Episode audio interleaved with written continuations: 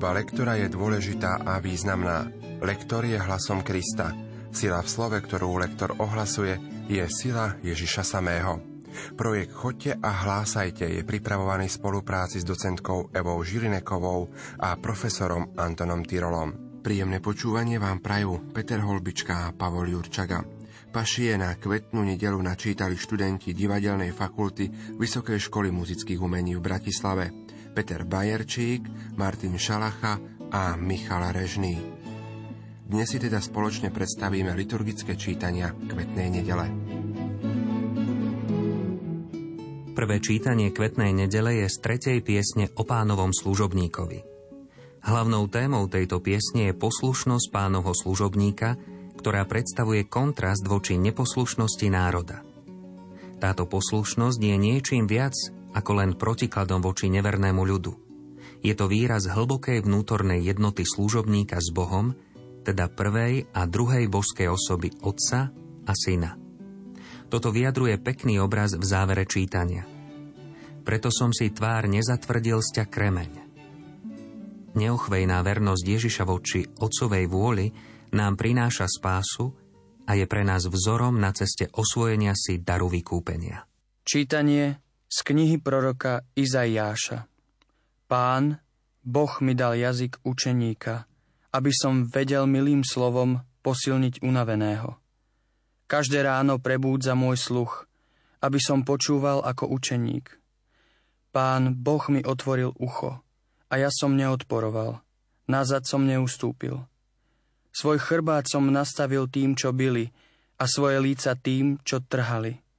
Tvár som si nezakryl pred potupou a slinou. Pán, Boh mi pomáha, preto nebudem zahambený. On zatvrdil moju tvár z kremeň a viem, že sa nezahambím. Počuli sme Božie slovo. Slovo má docentka Eva Žilineková. Napriek tomu, že toto čítanie je o velikánskej bolesti, snažme sa ho podať vecne, aby sme to zbytočne nedramatizovali aby z každého verša, do ktorého je toto čítanie zapísané, bolo cítiť obrovskú vnútornú silu. Je to sila pre poslušnosť. Myslím, že najväčší problém nám urobí začiatok niekoľkých sloh. Pán, Boh, nie hociaký pán, ale Boh. A toto sa snažme povedať prvú časť toho oslovenia, teda názov alebo meno, oslovenie pán a takisto dôležito aj Boh.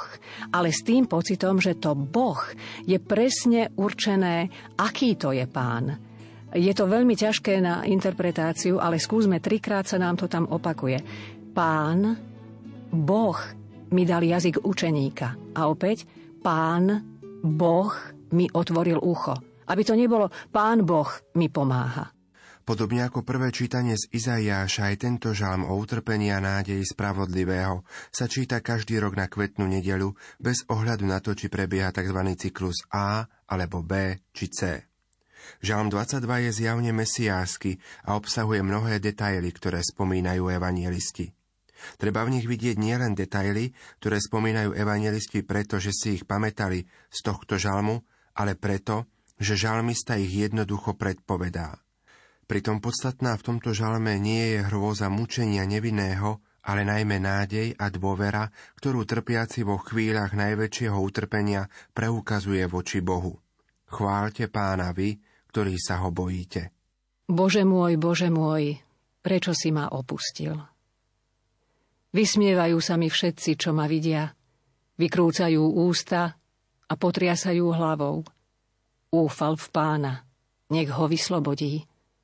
Nech ho zachráni, ak ho má rád. Obkľúčuje ma svorka psov, obstupuje ma tlupa z losinou. Prebodli mi ruky a nohy, môžem si spočítať všetky svoje kosti. Delia si moje šaty a o môj odev hádžu los. Ale ty, pane, nevzdialuj sa odo mňa. Ty, moja sila, ponáhľaj sa mi na pomoc. Tvoje meno chcem zvestovať svojim bratom a uprostred zhromaždenia chcem ťa velebiť. Chválte pána, vy, ktorí sa ho bojíte. Oslavujte ho všetci Jakubovi potomci.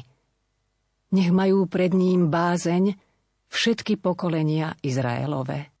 Úryvok z listu Filipanom obsahuje krásny kristologický hymnus, obsahujúci síce krátku, ale veľmi výstižne usporiadanú náuku o Ježišovi Kristovi a jeho božskej aj ľudskej prírodzenosti v jeho jedinej, druhej božskej osobe, ktorá sa stala človekom. On, Boží syn, prišiel na svet, zomrel za nás a vstal z mŕtvych a my teraz môžeme vyznávať. Ježiš Kristus je Pán. Čítanie z listu svätého Apoštola Pavla Filipanom Ježiš Kristus, hoci má božskú prirodzenosť, nepridržal sa svojej rovnosti s Bohom, ale zriekol sa seba samého, vzal si prirodzenosť sluhu, stal sa podobným ľuďom a podľa vonkajšieho zjavu bol pokladaný za človeka. Uponížil sa, stal sa poslušným až na smrť, až na smrť na kríži. Preto ho Boh nad všetko povýšil a dal mu meno, ktoré je nad každé iné meno aby sa na meno Ježiš zohlo každé koleno v nebi, na zemi i v podsvetí a aby každý jazyk vyznával Ježiš Kristus je Pán. Na slávu Boha Otca. Počuli sme Božie slovo. Slovo má docentka Eva Žilineková. Na začiatku tohoto čítania máme uvedené božskú prirodzenosť a v treťom verši prirodzenosť sluhu. Medzi tým je veľmi dôležité, čo musíme zrozumiteľne prečítať. Nepridržal sa svojej rovnosti s Bohom. A tam nám vlastne vyjde ten kontrast. Božská prirodzenosť, teda rovnosť s Bohom, a prirodzenosť sluhu. A teraz je tu ten náš údel. Stal sa podobný ľuďom, bol pokladaný za človeka, uponížil sa, toto sa nám ťažko robí, aby sme sa dokázali uponížiť. Tak isto je nám ťažké urobiť to, aby sme sa stali poslušnými a stať sa poslušnými až na smrť. To už je vrchol. Až na smrť na kríži. Toto je tá potupná smrť. Tuto by bolo treba naozaj to takto detailne premyslieť a aplikovať to na seba. Je to aj môj prípad. Dokázal by som to ja sám? A potom je vlastne odmena za toto všetko. Preto ho Boh nad všetko, nad každé utrpenie povýšil a dal mu dokonca meno, ktoré je nad každé iné meno. Takto farebne. Mne sa zdá, že dosť často nám toto čítanie vychádza tak automaticky povedané. My vlastne neprídeme k tomu nádhernému význaniu každého jazyka Ježiš Kristus je Pán. Tu mi končia úvodzovky, Ježiš Kristus je Pán, ale je dovetok, ktorý je rovnako dôležitý. Na slávu Boha Otca. Opäť máme veľké písmeno B, veľké písmeno O. Musíme to v takejto úcte aj prečítať. Opis umúčenia pána Matúšove pašie nás vedú od úvodných správ o rozhodnutí veľkňazov a starších ukrižovať Ježiša cez správy ustanovení Eucharistie, cez jednotlivé detaily umúčenia pána až k správam o stráži pri hrobe a v predlžení nás tieto pašie vedú až ku kľúčovej vete evangelistu Matúša, keď Ježiš hovorí apoštolom Hľa, ja som s vami po všetky dni. Matúš nám teda predstavuje Ježiša, ktorý aj v hodinách svojho utrpenia je Boh s nami, Emanuel. Umúčenie nášho pána Ježiša Krista podľa Matúša. Keď Ježiš stál pred vladárom, vladár sa ho opýtal – si židovský kráľ? Ježiš odpovedal. Sám to hovoríš. A keď na ňo veľkňazi a starší žalovali, nič neodpovedal. Vtedy sa ho Pilát opýtal. Nepočuješ, čo všetko proti tebe svedčia? Ale on mu neodpovedal ani na jediné slovo, takže sa vladár veľmi čudoval. Na sviatky vladár prepúšťal zástupu jedného väzňa, ktorého si žiadali. Mali vtedy povestného väzňa, ktorý sa volal Barabáš. Keď sa zhromaždili, Pilát im povedal. Koho vám mám prepustiť? Barabáša alebo Ježiša, ktorý sa volá Mesiáš?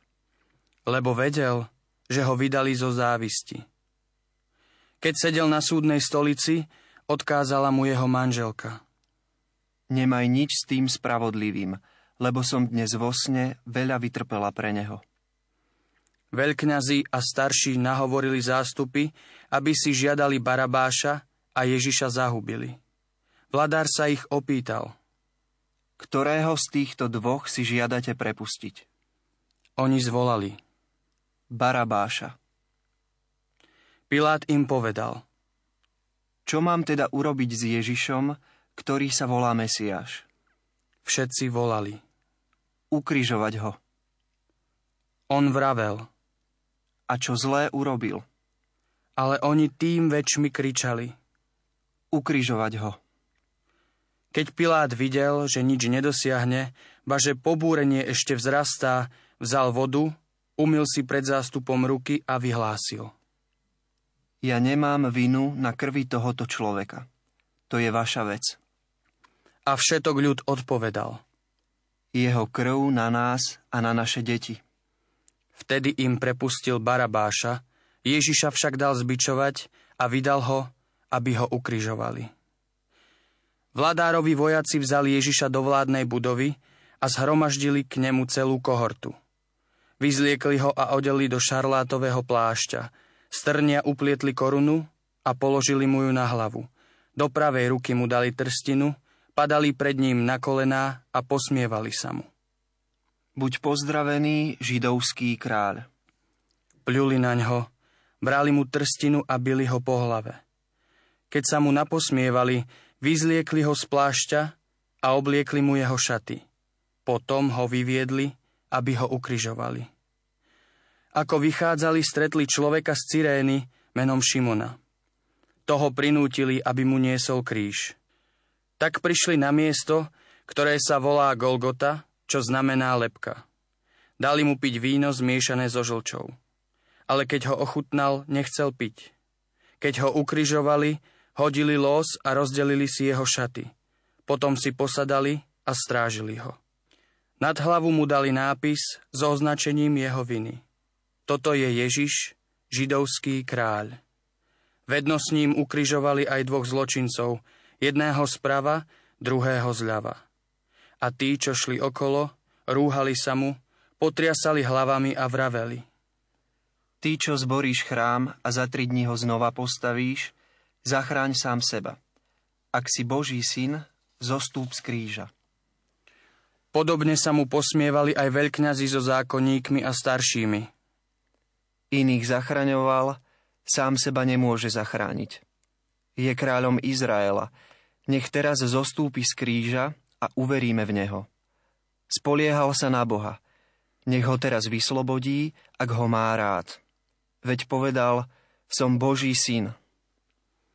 Takisto ho tupili aj zločinci, čo boli s ním ukrižovaní. Od 12. hodiny nastala tma po celej zemi až do 3. hodiny popoludní. Okolo 3. hodiny zvolal Ježiš mocným hlasom. Eli, Eli, lema sabaktány. Čo znamená Bože môj, Bože môj, prečo si ma opustil? Keď to počuli niektorí z tých, čo tam stáli, vraveli – volá Eliáša. Jeden z nich hneď odbehol, vzal špongiu, naplnil ju octom, nastokol na trstinu a dával mu piť. Ale ostatní hovorili. Počkaj, nech uvidíme, či ho Eliáš príde vyslobodiť. Ježiš však znova zvolal mocným hlasom a vydýchol dušu. A hľa, chrámová opona sa roztrhla vo dvoje, od vrchu až do spodku. Zem sa triasla a skaly sa pukali. Otvorili sa hroby a mnohé tela zosnulých svetých vstali z mŕtvych. Vyšli z hrobov a po jeho vzkriesení prišli do svetého mesta a ukázali sa mnohým. Keď stotník a tí, čo s ním strážili Ježiša, videli zemetrasenie a všetko, čo sa deje, veľmi sa naľakali a hovorili. On bol naozaj Boží syn. thank you